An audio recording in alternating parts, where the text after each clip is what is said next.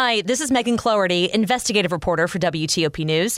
If you like top news from WTOP, we think you'll love our new podcast called the DMV Download, where we take a more in depth look at the biggest local stories of the day happening in our area.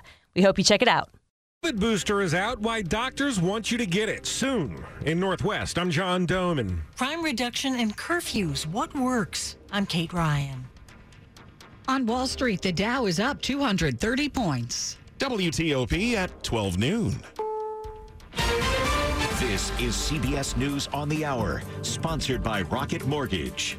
I'm Steve Kathan. New questions about the documents the FBI found in its search at Mar-a-Lago. The Washington Post reports a file found there had information about a foreign government's nuclear capabilities.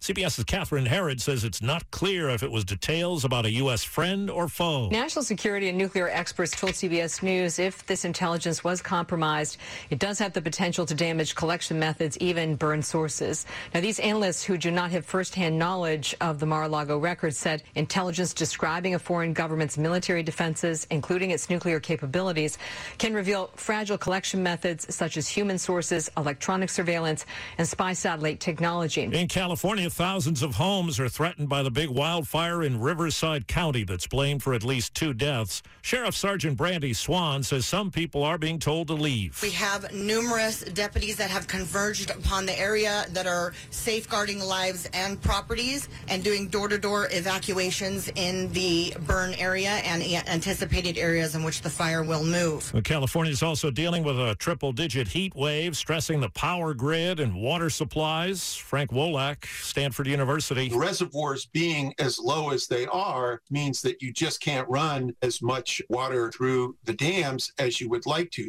A power outage just before dawn in Austin, Texas shut down the city's airport. Power was restored a few hours ago. Flights resuming. No school today in Seattle. 6,000 teachers went on strike before the start of the new school year. We want to be here. We want to be ready, but we want to make sure we are coming back to school with everything we need and everything our students need. Well, teachers say they need better pay, increased staffing, and mental health support. The British owner of the Regal Cinemas chain in the U.S., Cineworld, has filed for Chapter 11 bankruptcy. In about an hour or so, Apple takes the wraps off its latest version of the iPhone. CNET's Ian Sherr says it's believed one new feature will allow for emergency satellite calls when there's no cell service. Satellite calling could be another one of those features that's similar to the fall detection on the Apple Watch, which isn't something that people buy it for, but it has saved people's lives. A skeleton from 31,000 years ago may be the earliest evidence found of an amputation. According to a study in the journal Nature, the remains show a child from Indonesia who had part of their left leg cut off on purpose, lived for about six more years. Wall Street's right now the Dow is up 238 points. The S&P is up 35. This is CBS News.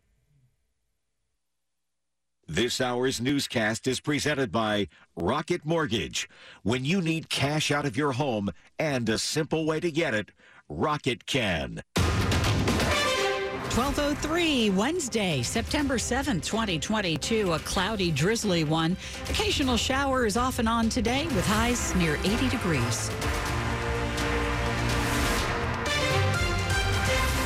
Good afternoon. I'm Deborah Feinstein. And I'm Mark Lewis with the top local stories we're following this hour. Republican lawmakers in Virginia are planning to discuss how to repeal a law that ties the state to California's plan to ban the sale of new gas powered vehicles beginning in 2035. Virginia's General Assembly is gathered in Richmond for a special session today. And as for the law that ties Virginia to the California ban, I do believe that we will talk about it. Garren Shipley, a spokesman for Republican House Speaker Todd Gilbert. Although they're sure to face Democratic opposition, he says Republicans will begin their talks on how to potentially repeal the law, though they won't be able to start working on an actual bill to do that, at least not yet. It would be against the rules of the special session for a member to introduce any new legislation of any kind.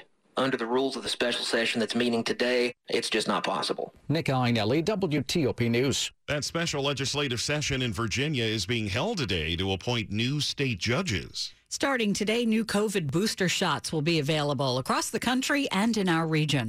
DC is making them widely available to city residents, and health leaders are using an easily relatable analogy to convince you to get one. The original COVID vaccine was formulated for the original COVID, but since then we've had waves of Delta and various Omicron strains. So with each change, that original vaccine has become less effective. And that's why DC leaders say close to half of all recent infections have been people with the original two-shot vaccine. Just as our computer software has to be updated periodically to protect against the threats from ever-changing computer viruses, Dr. Thomas Farley is the Senior Deputy Director for the Community Health Administration at DC Health. Our body's immune system needs to be updated periodically to protect against the threats of changing uh, human viruses. In Northwest, John Domen WTOP News.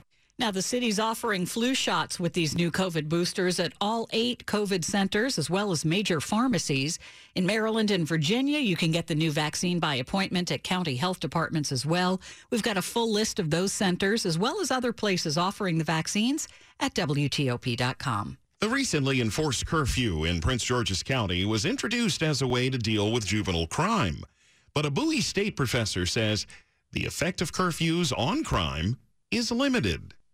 According to Professor Charles Adams, chair of the Criminal Justice Department at Bowie State University, curfews have very little effect on crime, especially violent crime. Adams cites data from the Department of Justice that shows juvenile crime is most likely to occur between 1 and 8 p.m., hours outside of the curfew recently announced by County Executive Angela Alsobrooks. I get the message that she was trying to say that there's times when there's a perception that we coddle our kids. But no, the behavior that they're exhibiting is not acceptable. But we have to understand that the person is a long way from being finished, that they're they're a work in progress, that we have opportunities for growth. Kate Ryan, WTOP News.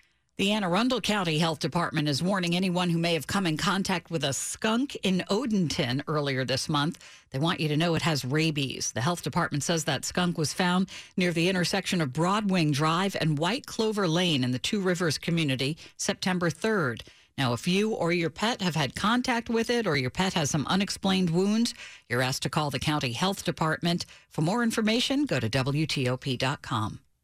The fight that was decades in the making for equal pay in women's soccer is over.